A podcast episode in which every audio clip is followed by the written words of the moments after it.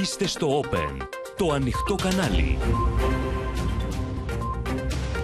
Κυρίες και κύριοι, καλησπέρα σας. Είμαι η Εύα και λέτε να δούμε μαζί τα νέα της ημέρας στο κεντρικό δελτίο ειδήσεων του Open που αρχίζει αμέσως τώρα. Ισοπεδώνουν τη Γάζα οι Ισραηλινοί. Εκατοντάδες ρουκέτες της Χαμάς στην πόλη Ασκελών. Ο Σωτήρης Δανέζης στην επόλεμη ζώνη. Καρέ-καρέ η στιγμή της επίθεσης. Προειδοποίησης στο Ιράν από Biden και Ευρωπαίους να μην εμπλακεί στον πόλεμο. Σε ετοιμότητα ο εκτοστόλος στην Ανατολική Μεσόγειο. Ντοκουμέντα πίστευτη αγριότητας από την εισβολή της Χαμάς στο Ισραήλ. Άφαντος ο στρατιωτικός διοικητής της οργάνωσης που διέταξε τη σφαγή. Αγωνία για εκατοντάδες Έλληνες που ζουν στο Ισραήλ. Η ζωή στα καταφύγια. Παίρνει πάνω του τη μάχη του δεύτερου γύρου με μπαρά περιοδιών ο Μητσοτάκης με το Ποδούκα Ζαχαριάδη απέναντι στον Μπακογιάννη για το Δήμο της Αθήνας. Αντεπίθεση Κασελάκη μετά τις χαμηλές πτήσεις του ΣΥΡΙΖΑ στις κάλπες. Βραχικύκλωμα αποστολάκι για συμμαχίες στον δεύτερο γύρο.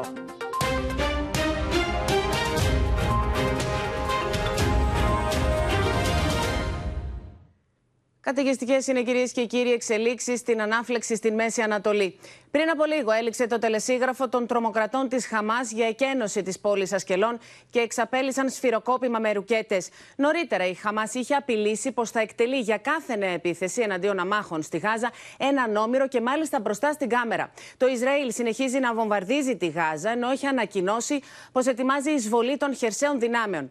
Με δάκρυα στα μάτια τώρα οι συγγενείς των αγνοούμενων και των ομήρων που κρατάει η Χαμάς απευθύνουν δραματική έκκληση για διεθνή διαμεσολάβηση. Πριν από λίγο σημειώθηκε και μπαράζ ρουκετών από το νότιο Λίβανο προς το βόρειο Ισραήλ. Θα τα δούμε λοιπόν όλα αυτά αναλυτικά με τη βοήθεια των ε, συναδέλφων. Πρώτα, βλέπουμε τον ε, Σωτήρη Δανέζη που βρίσκεται στην πόλη Ασκελών. Θα έρθουμε ευθύς αμέσως σε σένα. Τη Μαρία Ζαχαράκη στην Κωνσταντινούπολη. Τον Θανάσια Αυγερινό στο Ερεβάν. Τον ε, Παντελή Βαλασόπουλο στο Βερολίνο. Στην αίθουσα Διεθνών Ειδήσεων την Ιουλία Βελισσαράτου για όλες τις νεότερες εξελίξεις. Αλλά και για τη συνεδρία των Υπουργών Εξωτερικών της Ευρωπαϊκής Ένωσης που είναι σε εξέλιξη αυτήν την ώρα στο ΟΜΑΝ, για την οποία θα μας ενημερώσει η Μαρία Αρώνη. Να παρακολουθήσουμε πρώτα τη στιγμή της επίθεσης στην πόλη Ασκελών, όπως την κατέγραψε ο Σωτήρης Δανέζης και ο Κώστας Παπαδάτος. Στη μονάδα εντατικής του νοσοκομείου της Άσκελων, συναντήσαμε έναν άνθρωπο που έζησε με τον πιο δραματικό τρόπο τα γεγονότα των τελευταίων ημερών. Οι σιρήνες ηχούν και αυτή την ώρα. Είναι πέντε το απόγευμα εδώ στο νότιο Ισραήλ, στην Άσκελον, μόλις 15 χιλιόμετρα από τη λωρίδα της Γάζας, ηχούν ξανά οι σιρήνες. Πάμε.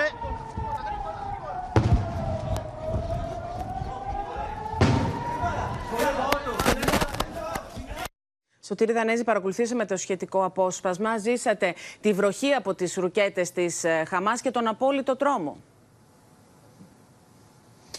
Ναι, η Χαμάς έκανε πραγματικότητα την απειλή της. Στις 5 το απόγευμα ήχησαν οι σιρήνες.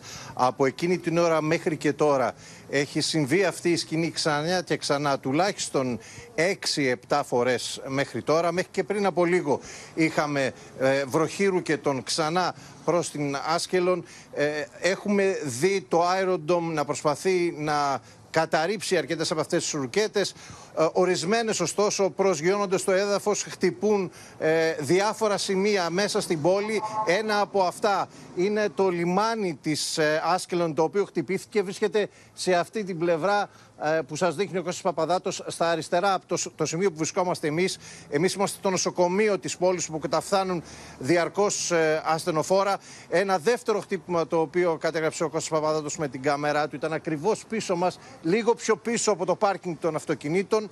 Το Iron προσπαθεί να, να σταματήσει τις ρουκέτες οι οποίες εκτοξεύονται κατά κύματα εναντίον αυτής της πόλης των 15.000 κατοίκων που ζουν τον δρόμο εδώ και αρκετά χρόνια.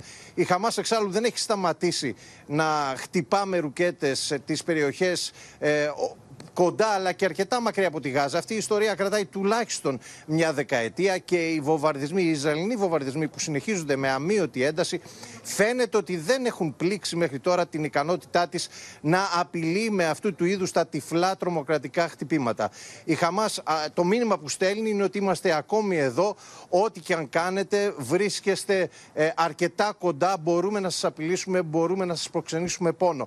Αυτό είναι το μήνυμα της Χαμάς με αυτές τις ρουκέτες, οι οποίες χτυπούν αδιακρίτως χωρίς να υπάρχει συγκεκριμένη στόχευση. Εμείς ζήσαμε αυτό, ακριβ, αυτό ακριβώς τον, τον δρόμο που ζουν οι κάτοικοι αυτής της πόλης οι οποίοι βρίσκονται στο έλεος των ε, ε, επιθέσεων της Χαμάς με αυτού του είδους ε, τις ρουκέτες, επιθέσεις οι οποίες αναμένεται να ενταθούν. Εδώ στο νοσοκομείο του Άσκελον τα τελευταία 40, 48 ώρες, 72 ώρες νοσηλεύονται περίπου 200 ε, άνθρωποι, 200 τραυματίες από τις επιθέσεις της ε, Χαμάς αλλά και από τις ρουκέτες οι οποίες το πρώτο 48ωρο ξεπερνούσαν τις 150.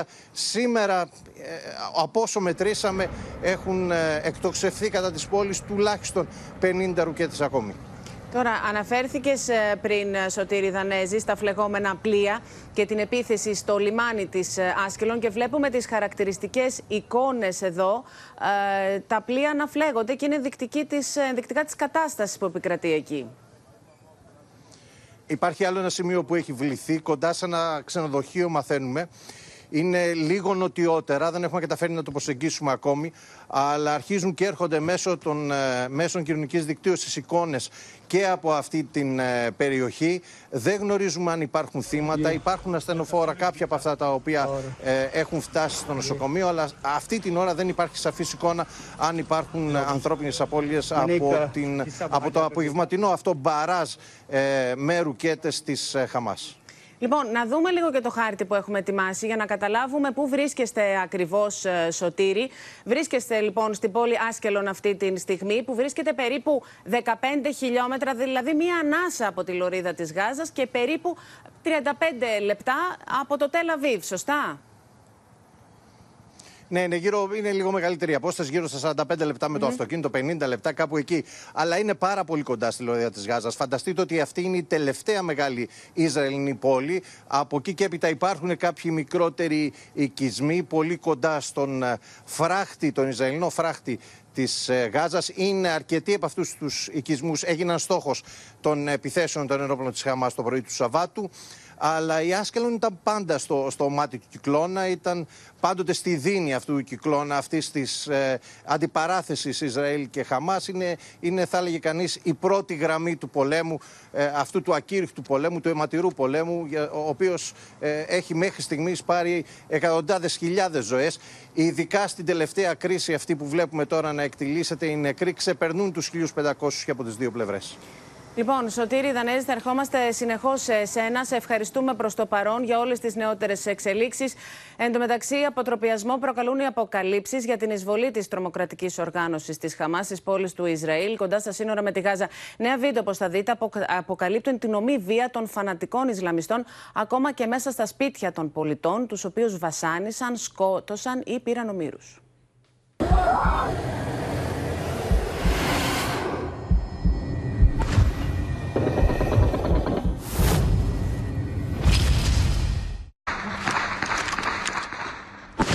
Ο ένοπλος άνδρας της Χαμάς πυροβολεί εν ψυχρό το σκυλί της οικογένειας.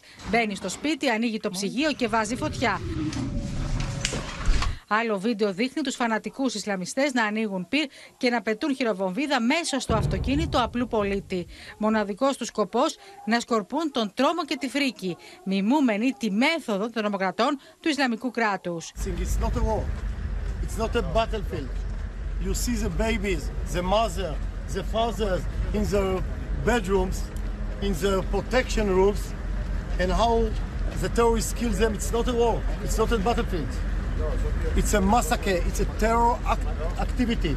Οι τρομοκράτες της Χαμάς φαγίασαν άνδρες, γυναίκες και μωρά παιδιά στο κυμπούτς του Ασκελών. Οι άνδρες του Ελληνού στρατού λύγησαν μπροστά στο φρικτό θέαμα που αντίκρισαν. Babies, their heads cut off. That's what they said.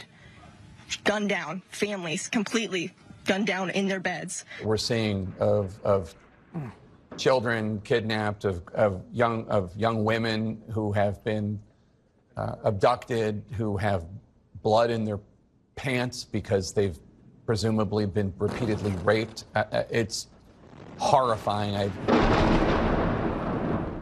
It, sorry, it's, it's very, excuse me, very difficult to look at these images, Jake, uh, it, it, and the, the, the human cost. And these are human beings. They're family members, they're friends, they're loved ones, cousins, brothers, sisters. Yeah, it's difficult, and I apologize. Την ίδια στιγμή ανελαίητο είναι το σφυροκόπημα στη Γάζα με θύματα γυναίκες και μικρά παιδιά. Clarissa is on the ground right now. Clarissa, tell us what's happening. Stand by.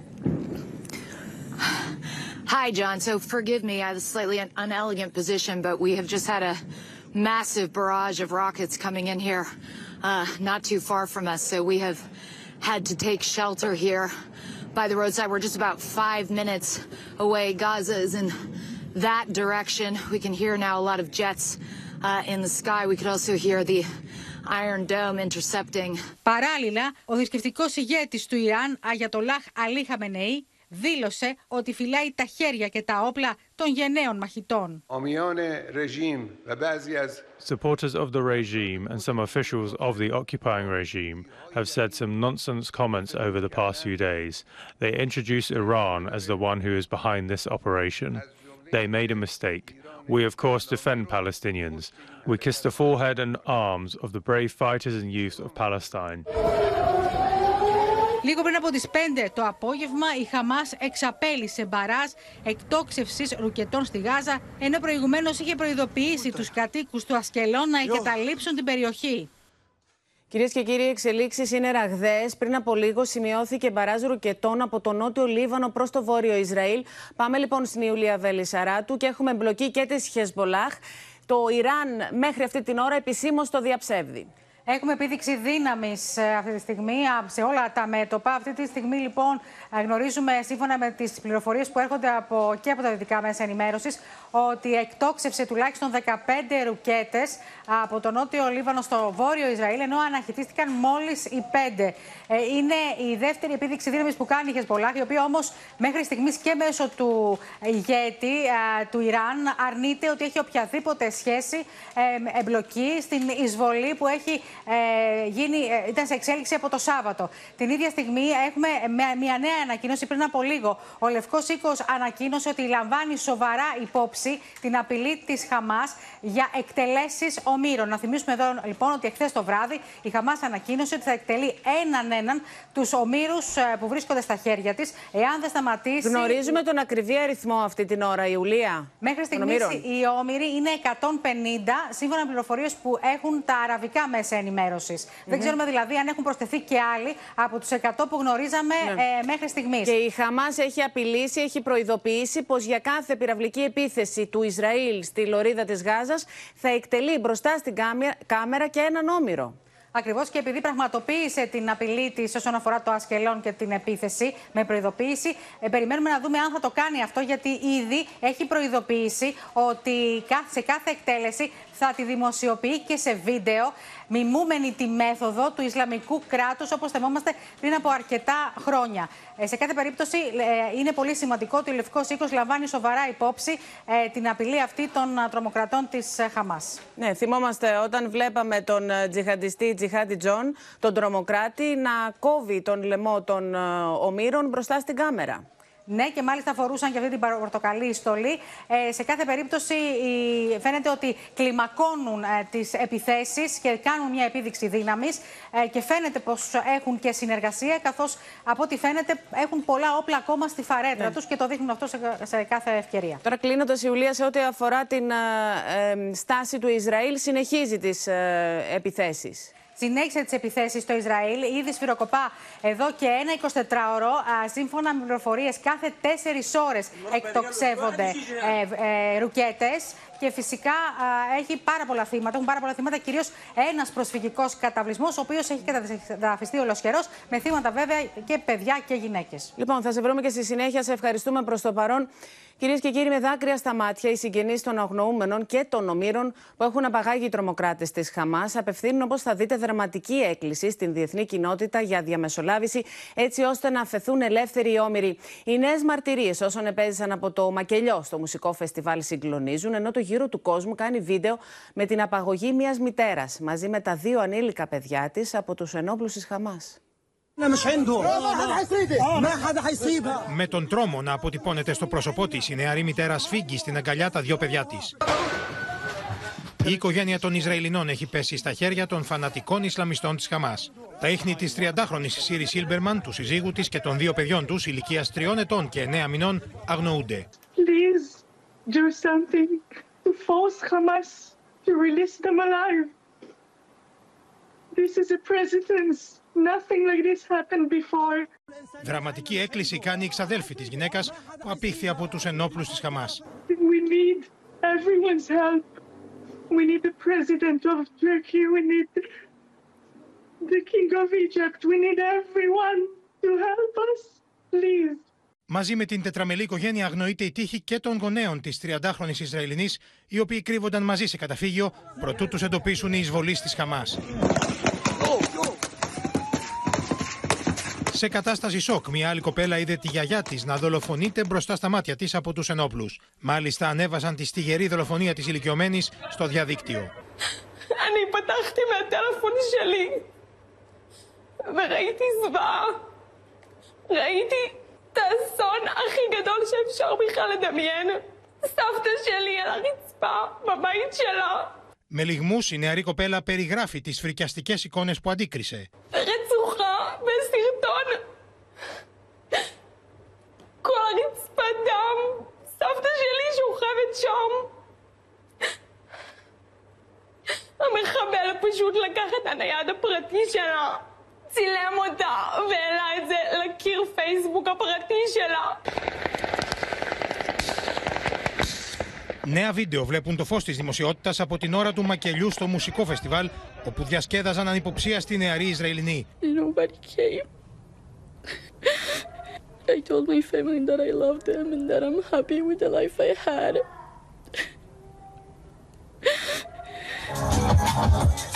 Σε αυτό το βίντεο, η 22χρονη διοργανώτρια του πάρτι, Σάνι Λουκ, χορεύει, λίγο πριν ανοίξουν πύροι τρομοκράτες της Χαμάς, με την ίδια να χάνει τη ζωή της. Μία άλλη κοπέλα περιγράφει τις στιγμές φρίκης που έζησε εκεί, όπου δολοφονήθηκαν τουλάχιστον 260 άνθρωποι.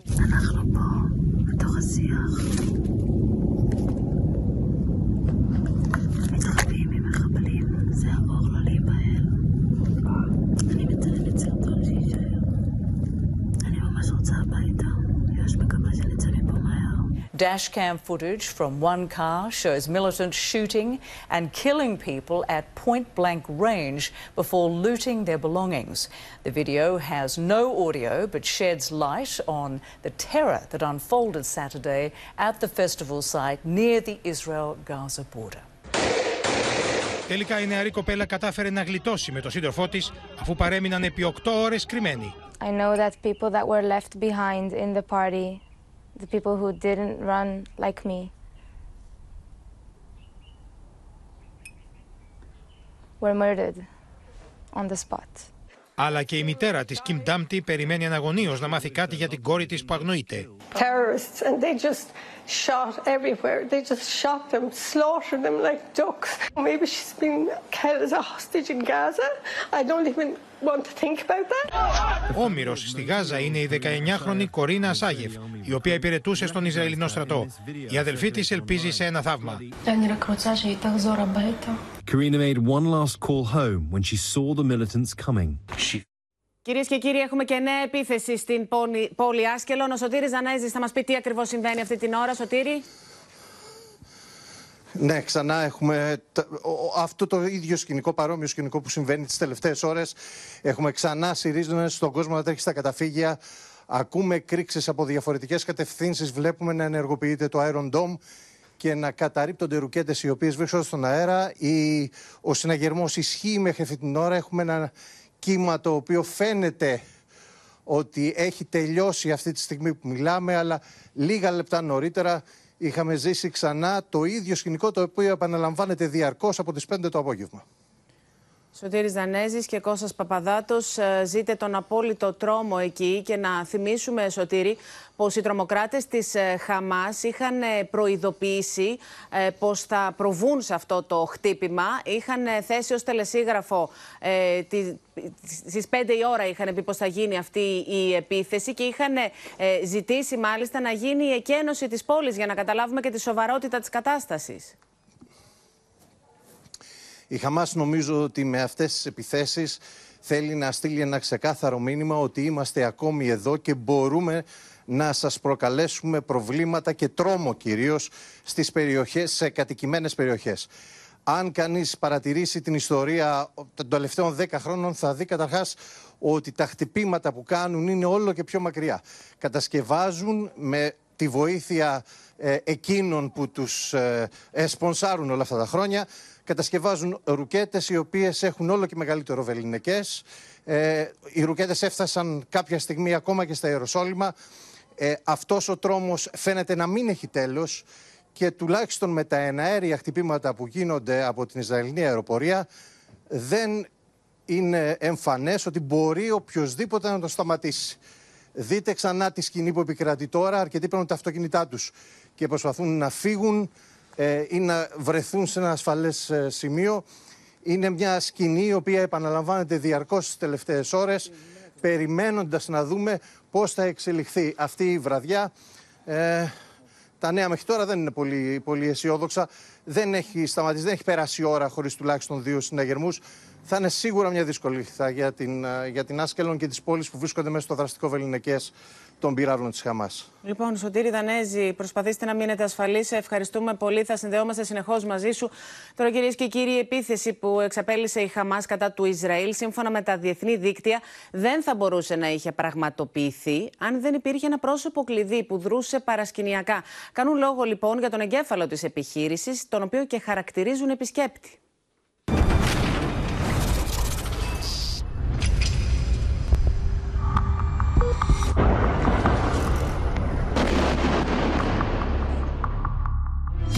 Είναι ο Μοχάμε Ντεϊφ, ο εγκέφαλος της Χαμάς, πίσω από την άνευ προηγουμένου αιματηρή επίθεση στο Ισραήλ.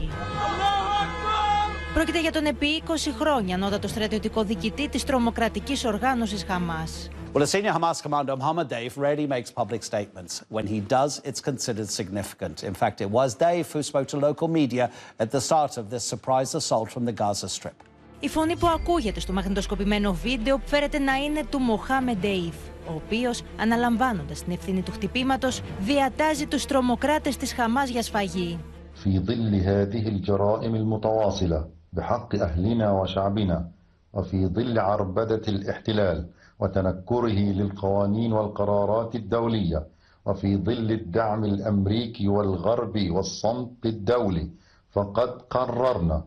فقد قررنا أن نضع حدا لكل ذلك بعون الله ليفهم العدو أنه قد انتهى الوقت الذي يعربد فيه دون محاسب Για τον Ντέιφ ήταν η πιο τολμηρή και θανατηφόρα μέχρι στιγμή επίθεση και ήταν ο ηθήνο νου τη διάνοιξη Ιράγκων κάτω από τη Γάζα. Στα πλάνα που βλέπετε, οι τρομοκράτες της Χαμάς εκπαιδεύονται σκληρά υπό τις οδηγίες του Ντέιβ για την ημέρα της αιματηρής επίθεσης. Οι στρατιωτικές ασκήσεις επικεντρώνονται στην τοποθέτηση εκρηκτικών. Ο Ντέιβ γεννήθηκε ως Μοχάμεν Διάμπι Μπραήμ Αλμάσρι το 1965, όταν η Γάζα ήταν υπό τον έλεγχο της Αιγύπτου. Το επιχειρησιακό του ψευδόνυμο σημαίνει επισκέπτης και σχετίζεται με τη συνήθη πρακτική των Παλαιστίνων μαχητών να παίρνουν κάθε βράδυ σε άλλο σπίτι για να αποφύγουν τις Ισραηλινές μυστικές υπηρεσίες. Έχει επιβιώσει από πέντε Ισραηλινές απόπειρες δολοφονίας, ενώ παραλίγο να σκοτωθεί στην αεροπορική επιδρομή του 2002, η οποία τελικά τον καθήλωσε σε αναπηρικό καροτσάκι, αφού έχασε ένα χέρι και τα δύο του πόδια. Muhammad Deif, Hamas mastermind. That's him. Originally, Diab Ibrahim Al Masri, notoriously known as the Guest, studied in Islamic University of Gaza, studied under bomb maker Yahya Ayash. Gave the first crude rocket to Hamas. Τόσο για τη Χαμάς όσο και για τους Παλαιστίνιους θεωρείται ιερή προσωπικότητα.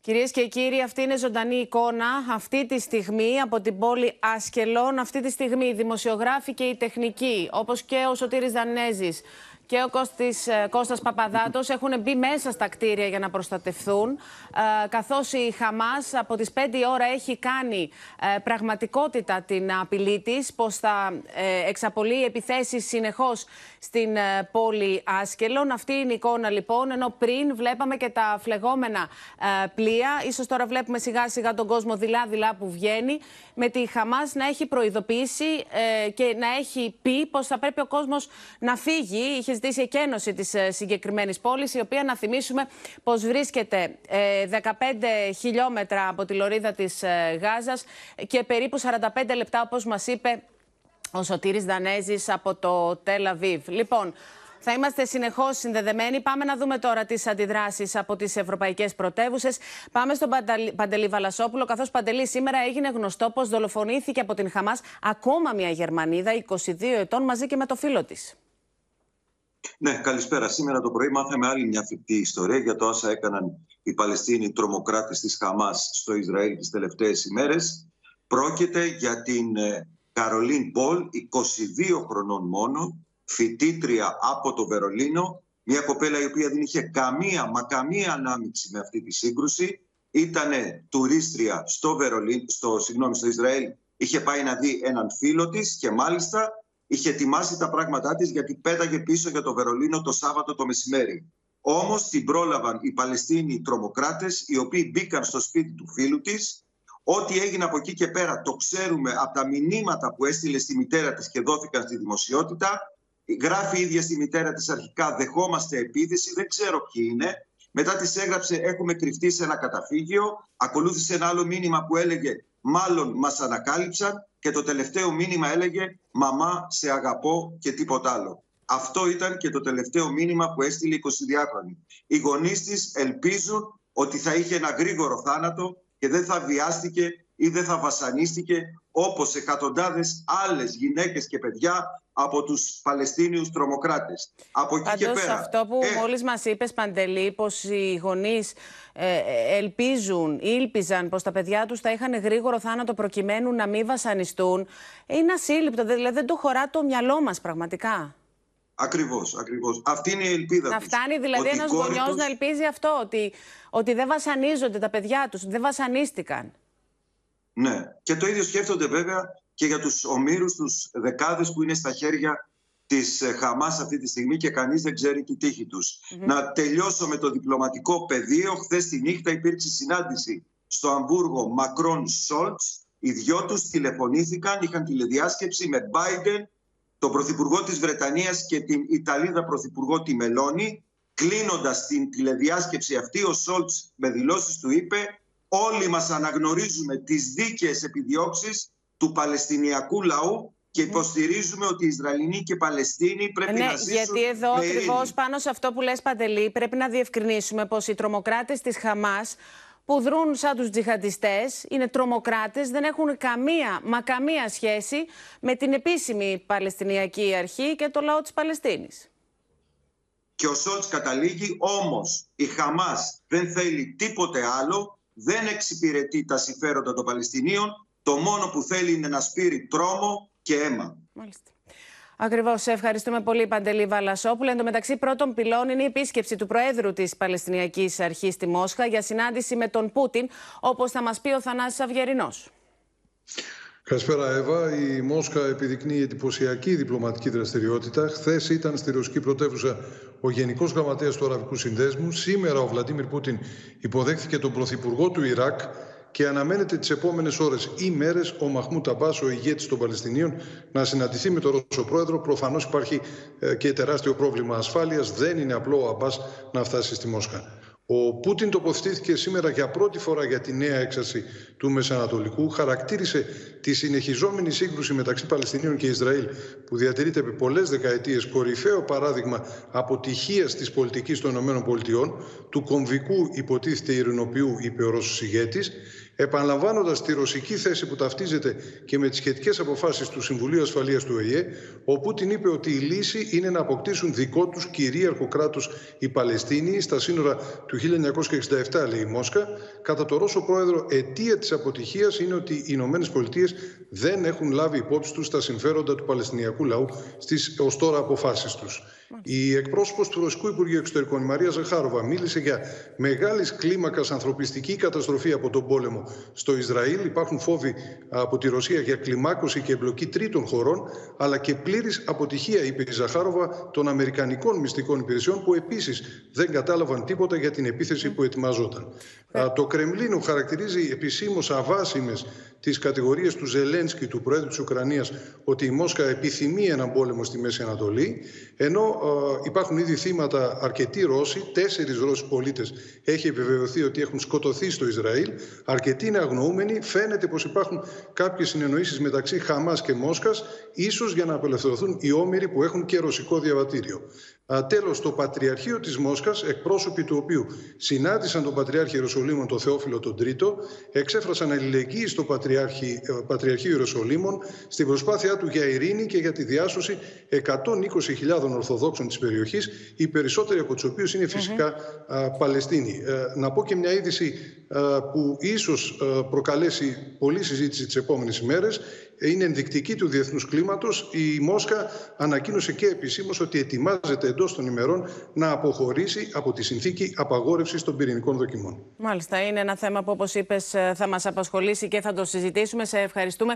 Τώρα, κυρίες και κύριοι, συγκλονίζει η μαρτυρία ενός γιατρού από το νοσοκομείο της πόλης Άσκελον που χτυπήθηκε και μίλησε στον απεσταλμένο του Όπεν Σωτήρη Δανέζη για τις στιγμές τρόμου που έζησε την ώρα της επίθεσης από την Χαμάς, αλλά και τον πόνο που αισθάνεται καθώς έχασε πολλούς φίλους και συναδέλφους του από το νοσοκομείο. Πάμε, πάμε, πάμε, Κώστα. Πάμε. Κώστα.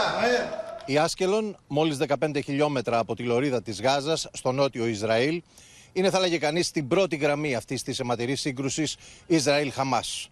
Ήμασταν στο νοσοκομείο της πόλης όταν ξαφνικά ήχησαν οι σιρήνες. Κώστα!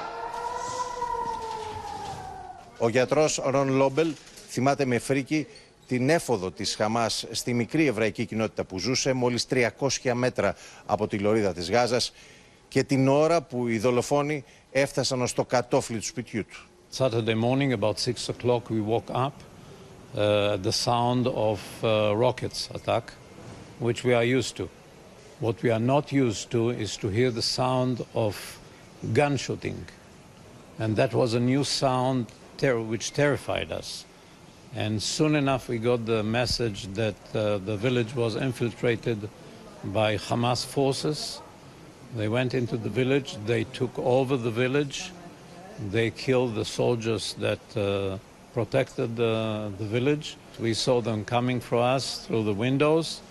And uh, at that point, we locked all the doors. We entered the shelter. They tried to, uh, to enter the house, uh, but it was locked, so they fortunately preferred to go to other ho uh, houses. 17 of my colleagues, friends, neighbors were slaughtered. Ο γιατρός κρύφτηκε και κατάφερε να μείνει ζωντανός από τους δήμιους της Χαμάς που χτύπησαν την πόρτα του σπιτιού του. Απελευθερώθηκε λίγες ώρες αργότερα από Ισραηλινούς στρατιώτες που ανακατέλαβαν την περιοχή. Ήρθε αμέσως στο νοσοκομείο, εδώ στο κέντρο της Άσκελον και αντιμετώπισε μια πρωτόγνωρη κατάσταση. Οι τραυματίες που έφταναν στο νοσοκομείο ώρα με την ώρα ήταν δεκάδες. From Saturday morning, uh, the hospital treated uh, more than 200 injured. Uh, uh, it's something that never happened before. We couldn't even imagine something like this, the surprise and the magnitude and the fact that uh, uh, we have at the moment more than 900 deaths, more than 900 deaths, out of which only 100 or maybe 200 were identified. Many families don't know where are their relatives. Many families don't know where are the sons, their fathers, They don't know if they are kidnapped or if they are dead and not identified. Την ίδια ώρα η πόλη γίνονταν στόχος από ρουκέτες που έφευγαν από τη λωρίδα της Γάζας, μία από τις οποίες έπληξε αυτό εδώ το μέρος του νοσοκομείου, αυτή εδώ την τέργα, προκαλώντας τον απόλυτο τρόμο. Μπορεί να δει κανείς την καταστροφή που προκάλεσε η ρουκέτα με στόχο την πόλη η οποία εξεράγει σε αυτό το κομμάτι του νοσοκομείου ευτυχώς χωρίς θύματα από το νοσηλευτικό προσωπικό, από τους γιατρούς, από τους ε, ανθρώπους που έφταναν εδώ για να δεχθούν τις πρώτες βοήθειες.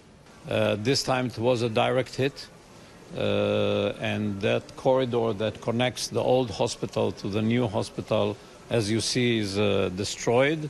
Από τη ρουκέτα της Χαμάς που έπεσε σε αυτή την πτέρυγα του νοσοκομείου όπου βρίσκεται μια ολόκληρη μονάδα εντατικής θεραπείας, έχουν προκληθεί εκτεταμένες καταστροφές. Παρόλα αυτά, μέσα στα συντρίμια το νοσοκομείο ετοιμάζεται για να δειχθεί τραυματίες τις επόμενες ημέρες από τη μεγάλη επιχείρηση που αναμένεται να ξεκινήσει στη Γάζα.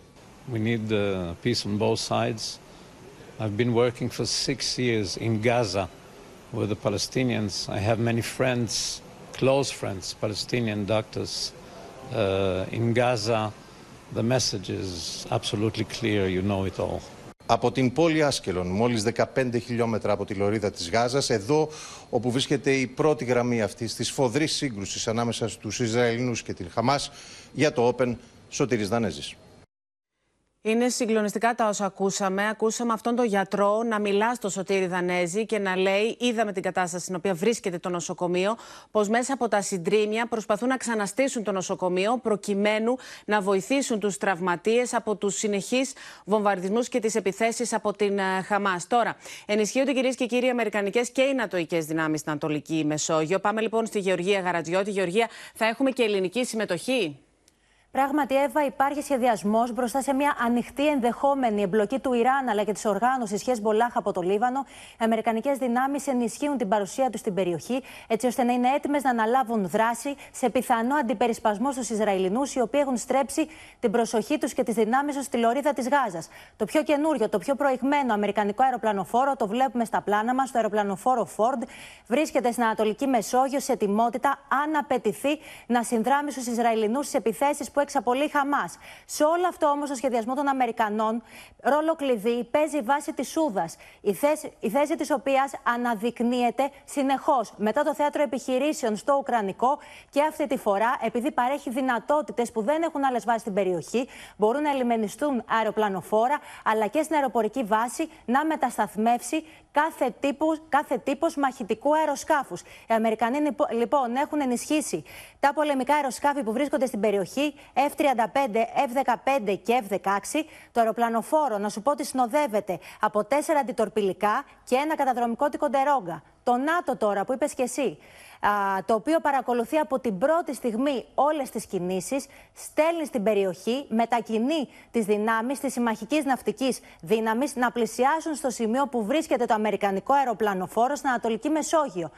Αύριο λοιπόν η ελληνική φρεγάτα ψαρά, μια φρεγάτα τύπου ΜΕΚΟ, όπως έχει προγραμματιστεί και γνωρίζουμε, θα ενταχθεί στη συγκεκριμένη δύναμη.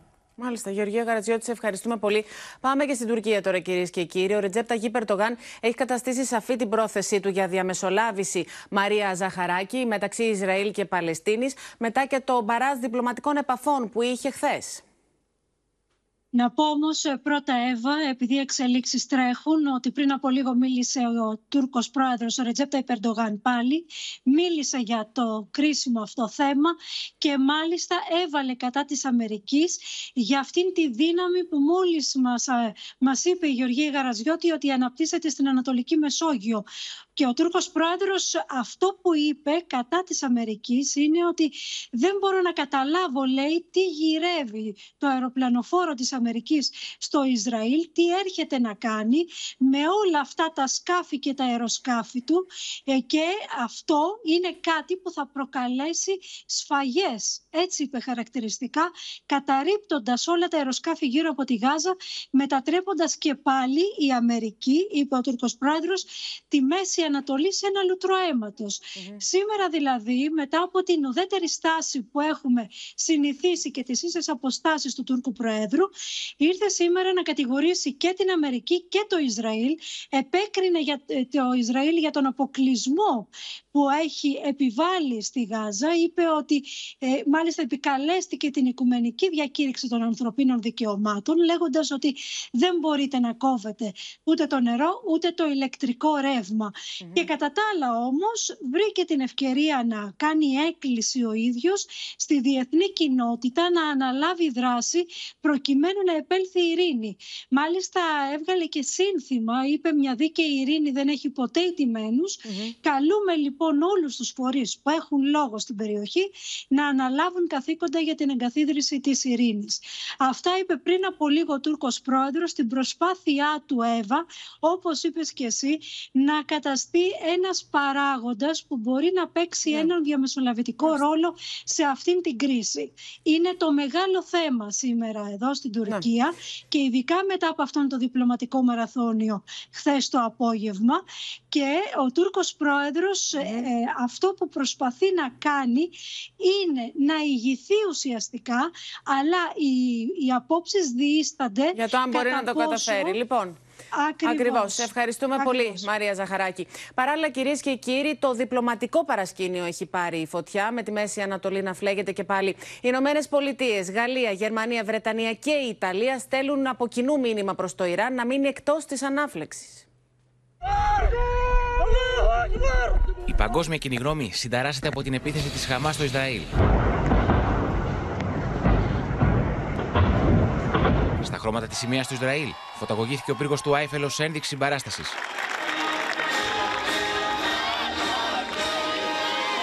Στα χρώματα του Ισραήλ και ο Λευκός Οίκος. Όλα αυτά την ώρα που είναι σε εξέλιξη ένα διπλωματικό μπραντεφέρ με αφορμή τον πόλεμο του Ισραήλ. Ο πρόεδρος Τουρκίας Ρετζέτα Ταγίτ Περντογάν πατάει σε δύο βάρκες. Από τη μία, δεν θέλει να χαλάσει ξανά τη σχέση του με το Ισραήλ, ζητώντα και από τι δύο πλευρέ να επιδείξουν αυτοσυγκράτηση, και από την άλλη, θέλοντα για τον εαυτό του ρόλο ηγέτη μουσουλμανικού κόσμου, τάσεται υπέρ τη δημιουργία αυτόνομου Παλαιστινιακού κράτου. Türkiye olarak tarafların talep etmesi halinde esir takası dahil her türlü ara buluculuğa hazır olduğumuzu belirtmek isterim. Σε δύο βάρκε πατά και το Κρεμλίνο. У нас давние наши контакты, действительно. Но одновременно с этим у нас есть еще и наши отношения с государством Израиль. Από την плевра του, ωστόσο, ο Βλαντιμίρ Πούτιν κατηγορεί ευθέω τι ΗΠΑ ότι με την πολιτική του προκάλεσαν ανάφλεξη στο Μεσανατολικό. Я думаю, что многие э, согласятся со мной в том, что это э, яркий пример провала на политике Соединенных Штатов на Ближнем Востоке. Ο πρόεδρο τη Γαλλία, Εμμανουέλ Μακρόν, εκφράζει την πλήρη στήριξή του στο λαό του Ισραήλ. Je tiens tout d'abord, comme vient de le faire Monsieur le Chancelier, à exprimer une nouvelle fois ma solidarité pleine et entière avec Israël. Στο ίδιο μήκο κύματο και ο καγκελάριο τη Γερμανία, Όλαφ Σόλτ. Dieser Überfall der Hamas auf Israel ist furchtbar und er ist barbarisch. In diesen dunklen Stunden für den jüdischen Staat stehen wir, stehen Deutschland und Frankreich ganz fest an der Seite Israels. Σε πλήρη ετοιμότητα βρίσκονται οι Ηνωμένες Πολιτείες Αμερικής, που μετακινούν αεροσκάφη και πλοία του έκτου στόλου κοντά στις ακτές της Γάζας. Το δικό του μήνυμα υπέρ τη αυτοάμυνα του Ισραήλ άφησε ο Κυριάκος Μητσοτάκης. Η θέση μας, συνεπώς, είναι κατηγορηματική. Τα σύνορα δεν μπορούν να παραβιάζονται. Η τρομοκρατική δράση δεν μπορεί να μένει χωρίς απάντηση. Γιατί σε τέτοιες περιπτώσεις οι ίσες αποστάσεις ευνοούν αντικειμενικά την επιθετικότητα και τον αυταρχισμό, ενώ ο 21ος αιώνας δεν χωρά ούτε άλλες αιστείες βίας, ούτε προσχήματα θρησκευτικών ή εθνοτικών διαφορών. Οι Ηνωμένες Πολιτείες Αμερικής, Μεγάλη Βρετανία, Γαλλία, Γερμανία αλλά και Ιταλία καλούν το Ιράν να μην πυροδοτήσει την ένταση. Όλα αυτά την ώρα που ο πρόεδρος της Παλαιστινιακής Αρχής Μαχμούτ Αμπάς αναμένεται να επισκεφθεί τη Μόσχα. Και με φόντο, κυρίες και κύριοι, την ανάφλεξη στη Μέση Ανατολή, είναι σε εξέλιξη αυτήν την ώρα η έκτακτη σύνοδος των Υπουργών Εξωτερικών της Ευρωπαϊκής Ένωσης. Περισσότερα θα μας πει η Μαρία Ρόνη από τις Βρυξέλλες. Είναι μέσω τηλεδιάσκεψης και οι περισσότεροι βρίσκονται στο ΟΜΑΝ. Έτσι ακριβώς, οι περισσότεροι υπουργοί εξωτερικών της Ευρωπαϊκής Ένωσης βρίσκονται σήμερα στο ΟΜΑΝ με την ευκαιρία της συνόδου που είχαν με τα κράτη του κόλπου.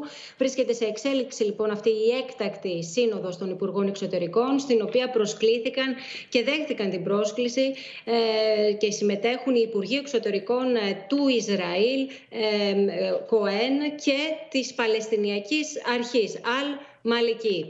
Πρέπει να σου πω ότι όλες οι χώρες της Ευρωπαϊκής Ένωσης χαρακτηρίζουν ομόφωνα τρομοκρατική ενέργεια της φαγής στο Ισραήλ από τη Χαμάς, μια οργάνωση η οποία ούτως ή άλλως εδώ και πάνω από μια δεκαετία έχει χαρακτηριστεί ως τρομοκρατική από την Ευρωπαϊκή Ένωση.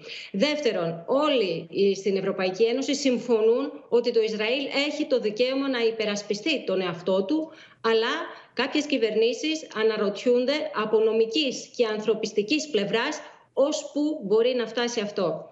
Εν τω μεταξύ να πούμε ότι η στάση πανηγυρισμού που τηρεί η Τεχεράνη στην τρομοκρατική επίθεση της Χαμάς στο Ισραήλ ανησυχεί πολλές χώρες της Ευρωπαϊκής Ένωσης για πιθανή επέκταση της κρίσης παραπέρα.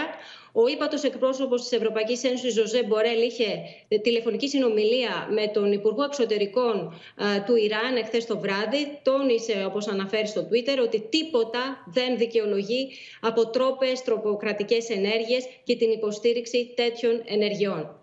Τέλος, Εύα, να πούμε σχετικά με την βοήθεια της Ευρωπαϊκής Ένωσης προς τους Παλαιστινίους. Η Ευρωπαϊκή Επιτροπή διευκρίνησε ότι συνεχίζεται η ανθρωπιστική βοήθεια προς τους Παλαιστίνιους. Αυτή δεν θα διακοπεί, όμως θα επανεξεταστούν τα αναπτυξιακά προγράμματα βοήθειας προς τους Παλαιστινίους, διότι θέλουν να διασφαλιστεί ότι δεν καταλήγουν κάποια χρήματα στα χέρια τρομοκρατών όπως η Χαμάς. Ναι. Λοιπόν, σε ευχαριστούμε πολύ Μαρία Ζαχαράκη. Τώρα κόκκινο έχει χτυπήσει και η διεθνής ανησυχία για τις οικονομικές επιπτώσεις αυτής της ανάφλεξης στη Μέση Ανατολή.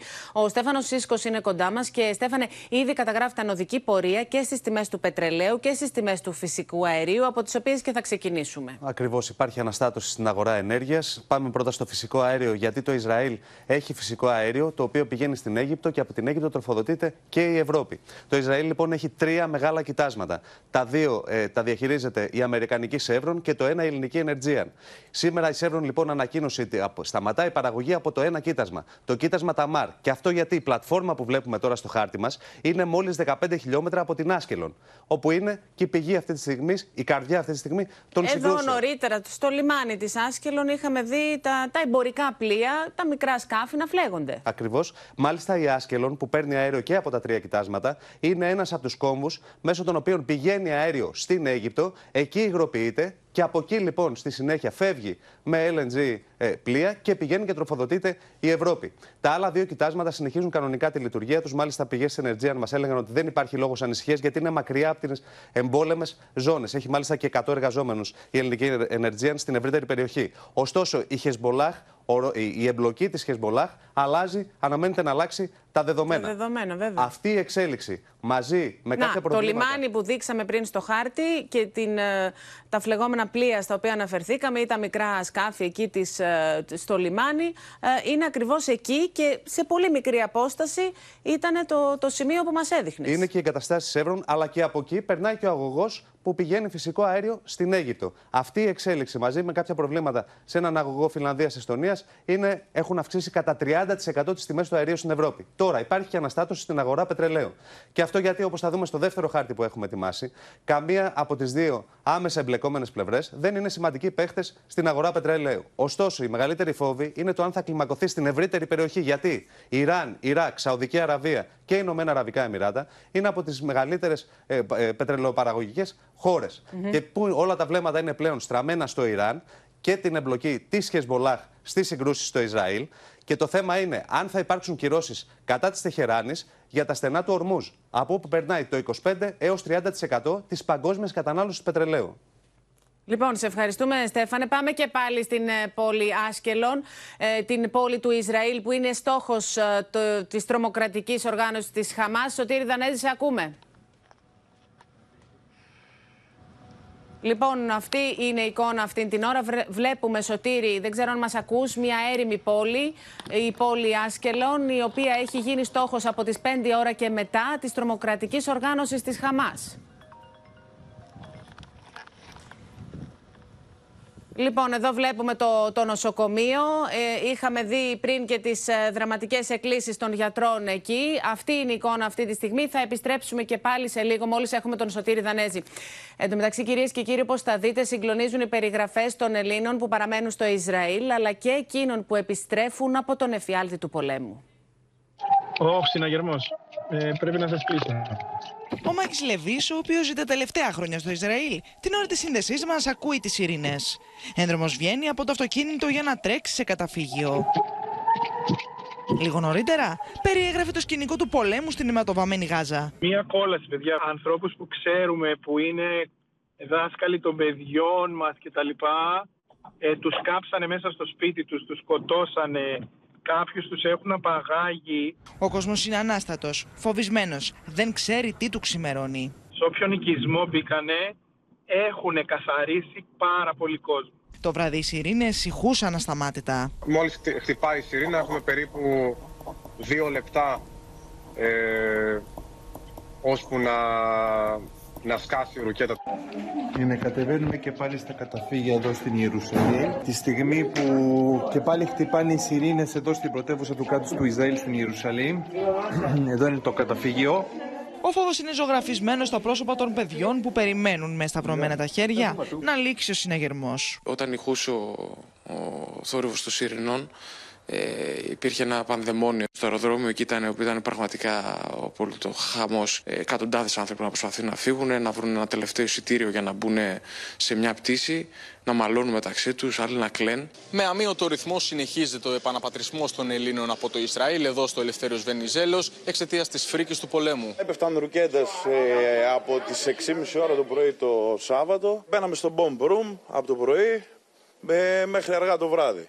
Με δάκρυα χαράς υποδέχθηκαν τους ταξιδιώτες από το Ισραήλ οι συγγενείς τους στη Θεσσαλονίκη. Είχε σιρήνες α, κάθε μισή ώρα, κάθε μία ώρα πρέπει να πηγαίναμε σε ένα safe place. Σύμφωνα με το Υπουργείο Εξωτερικών, και αύριο έχει προγραμματιστεί ειδική πτήση για την επιστροφή Ελλήνων κατοίκων του Ισραήλ. Πάμε κυρίες και κύριοι στην Εφη Κουτσοκώστα. Στη Σύνοδο των Υπουργών Εξωτερικών της Ευρωπαϊκής Ένωσης συμμετέχει και ο Έλληνας Υπουργός Εξωτερικών Γιώργος Γεραπετρίτης. Να δούμε και τα μηνύματά του. Ενώ είμαστε συνδεδεμένοι και με την πόλη Άσκελον, βλέπω εδώ μια κινητικότητα. Ε, καταλαβαίνω από τις εικόνες που βλέπουμε πως είναι σε εξέλιξη. Βλέπω και τον Σωτήρη Δανέζη. Σε λίγο θα επικοινωνήσει μαζί μας. Θα τον ακούμε δηλαδή ενώ θα έχουμε ήχο, γιατί βλέπουμε πως υπάρχει εκεί. Είδα και έναν άνθρωπο στο, στο, στο έδαφος εκεί φαίνεται πως είναι συνεχής οι επιθέσεις της ε, Χαμάς. Θα ξεκινήσει η Έφη Κουτσοκώστα το ρεπορτάζ της, ενώ θα βλέπουμε συνεχώς το Σωτήρη Δανέζη. Δεν ξέρω αν σε ακούμε, Σωτήρη. Σωτήρη. Εγώ σας, εγώ σας ακούω Πολύ ωραία, πολύ σε καλά, ακούμε δεν κι ξέρω εμείς. αν με ακούτε εσείς. Είναι ακριβώς αυτό, είναι συνεχείς οι επιθέσεις, είναι και ξεκάθαρος ο στόχος, ο στρατηγικός στόχος της Χαμάς, ο οποίος δεν είναι άλλος από το να προκαλέσει αυτό που λέμε υπερφόρτωση στο σύστημα των αντιεροπορικών πυράβλων του Iron Dome. Δηλαδή υπάρχει ένας συγκεκριμένος αριθμός αντιεροπορικών πυράβλων που μπορούν να λειτουργήσουν ταυτόχρονα και υπάρχει και ένας συγκεκριμένος αριθμός στόχων με, το, με τους οποίους μπορεί να εμπλακεί το Iron Dome. Αν υπάρξει υπερφόρτωση αυτού του συστήματος, δηλαδή βληθούν περισσότερες ουρκέτε από αυτές που μπορεί να αντιμετωπίσει το σύστημα, τότε προφανώς υπάρχουν κενά και προφανώς αυτές οι ρουκέτε θα πλήξουν τους στόχους τους και δεν θα αναχαιτιστούν. Είναι φανερό λοιπόν ότι όταν έχουμε κύματα ρουκετών που ξεπερνούν τις 20 και τις 30, ο στόχος της χαμας είναι να καταφέρει να προσπεράσει την αντιεροπορική άμυνα και να πλήξει στόχους στο έδαφος. Λοιπόν, είμαστε συνεχώς σαν ανοιχτή σύνδεση μαζί σου και πάμε στην Έφη Κουτσοκώστα, κυρίες και κύριοι, για να δούμε τις κινήσεις της Αθήνας, διότι υπάρχουν ακόμα Έλληνες που βρίσκονται στο Ισραήλ, Έφη. Ε, πράγματι, Εύα, το Υπουργείο Εξωτερικών έχει ανακοινώσει ότι βρίσκεται σε άμεσο συντονισμό και με την πρεσβεία αλλά και με το προξενείο στο Ισραήλ, προκειμένου να επαναπατριστούν και όσοι έχουν μείνει. Ε, σύμφωνα και με τον Υπουργό Εξωτερικών, λοιπόν, 90 άνθρωποι, 90 επισκέπτες σε Ισραήλ και Παλαιστινιακά εδάφη έχουν ήδη επιστρέψει με την κρατική εταιρεία των Ισραηλινών αερογραμμών. Σήμερα αναμένεται να επιστρέψουν άλλοι 90 επισκέπτες μόνο που βρίσκονται στην περιοχή, με άλλη α, πτήση των Ισραηλινών αερογραμμών. Και αύριο έχουν δρομολογηθεί όλες οι διαδικασίες προκειμένου να αναβληθεί- να αναβλωθεί αεροσκάφος με ειδική πτήση και να γυρίσουν όσοι από τους μόνιμους κατοίκους του Ισραήλ θέλουν να επαναπατριστούν. Έφη Κουτσοκώστα, σε ευχαριστούμε. Τα πιο αυστηρά σχέδια ασφαλείας εφαρμόζει τα τελευταία 24 ώρα η χώρα μας, ξεκινώντας με ένα καραμίτρο από ένα δίχτυ ασφαλείας γύρω από πιθανούς Ισραηλινούς στόχους. Και ένα μεγάλο δίκτυο ανταλλαγής ΕΒΑ πληροφοριών με όλες τις μυστικές υπηρεσίες της Ευρώπης. Σε αυτό λοιπόν το δίκτυο ανταλλαγής πληροφοριών συμμετέχει και η, ελληνική, ε, η Εθνική Υπηρεσία Πληροφοριών.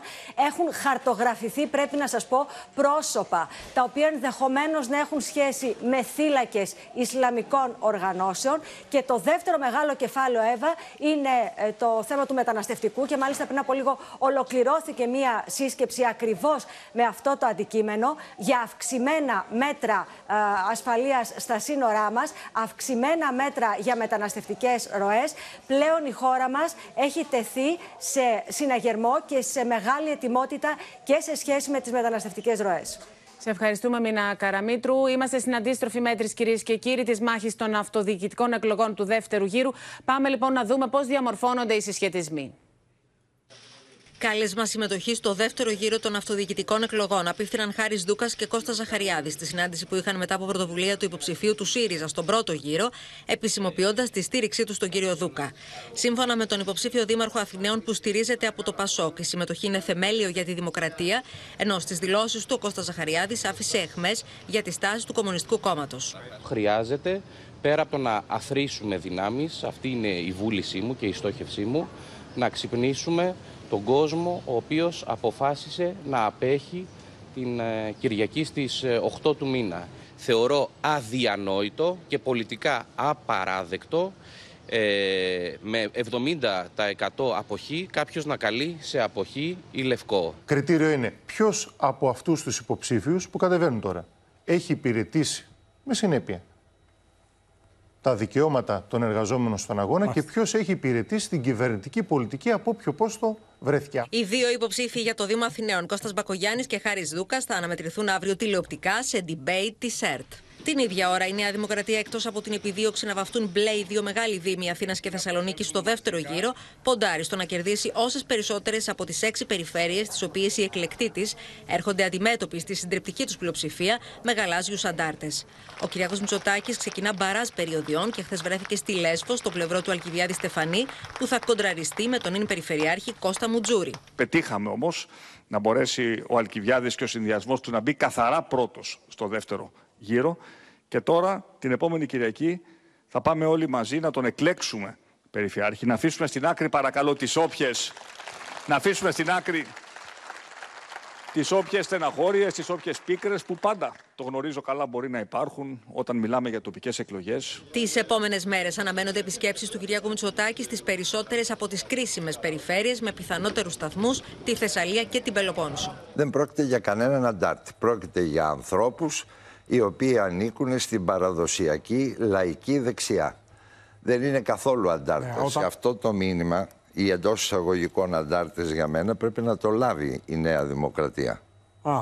Σοβαρά υπόψη, εν ώψη μάλιστα των ευρωεκλογών. Ο Ευάγγελος Αποστολάκης πάντως τάχθηκε υπέρ της στήριξης των ανταρτών, με κύκλους του ΣΥΡΙΖΑ να μιλούν για προσωπικές του απόψεις. Θα στηρίξετε τους αντάρτες της Νέας Δημοκρατίας δηλαδή όπου χρειάζεται. Αυτό το να βαφτίζουμε τους αντάρτες ε, Νέα Δημοκρατία για να, για να πέφτει η τελευταία πινελιά του χρώματος στην περιοχή είναι λιγάκι περίεργο. Δεν έχω συνεννοηθεί με κανένα αυτή τη στιγμή. Δεν ξέρω ποιες είναι οι επίσημες θέσεις. Στη Θεσσαλία, τη μοναδική περιφέρεια που ο γαλάζιος υποψήφιος έχει απέναντί του εκπρόσωπο της αντιπολίτευσης, ο Κώστας Αγοραστός, περιόδευσε σήμερα στη Λάρισα, δηλώνοντας ότι έλαβε το μήνυμα της πρώτης κάλπης. Τι θέλετε να πούμε, να ξανακερδίσει ο Αγοραστός; Και όλα πάνε καλά με Coca-Cola, κύριε, κύριε, κύριε Κακλαμάνη. Όλα πάνε καλά με Coca-Cola. Γιατί δεν το έκαμε το φαινόμενο αυτό. Πολιτικό κόστος στην Δημοκρατία δεν καταβάλει κανένας.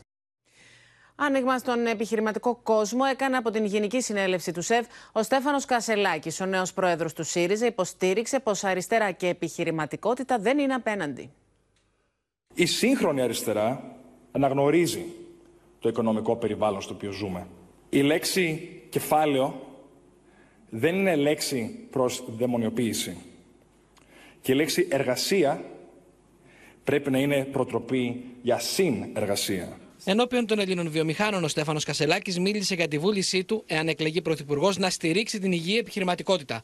Παράλληλα, χαρακτήρισε τη δικαιοσύνη ως τον μεγάλο ασθενή στη χώρα και εγγύθηκε πως αν έρθει στα πράγματα θα επικρατεί διαφάνεια στις σχέσεις των επιχειρηματιών με την κυβέρνηση. Ο μέσος χρόνος επίλυσης των δικαστικών διαφορών στην Ελλάδα είναι 1.711 μέρες.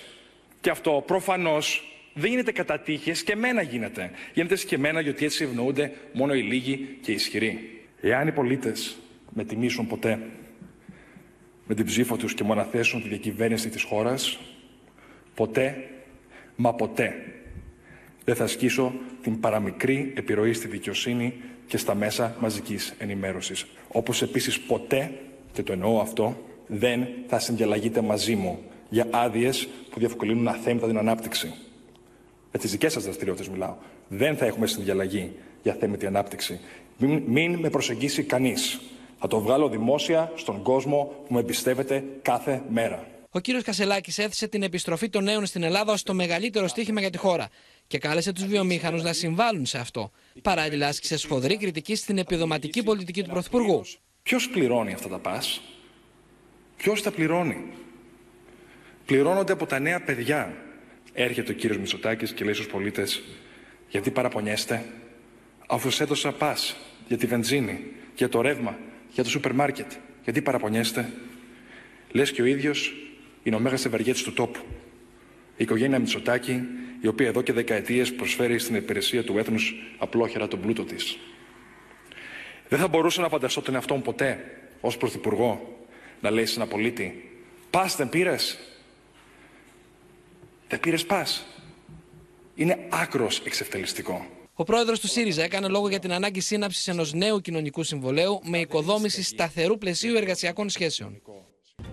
Στο σημείο αυτό, κυρίες και κύριοι, το δελτίο μας ολοκληρώθηκε. Μείνετε συντονισμένοι στο Open. Αμέσως μετά ακολουθεί η δραματική σειρά εποχής έρωτας φυγάς. Από όλους εμάς να έχετε ένα πολύ όμορφο βράδυ. Καληνύχτα σας.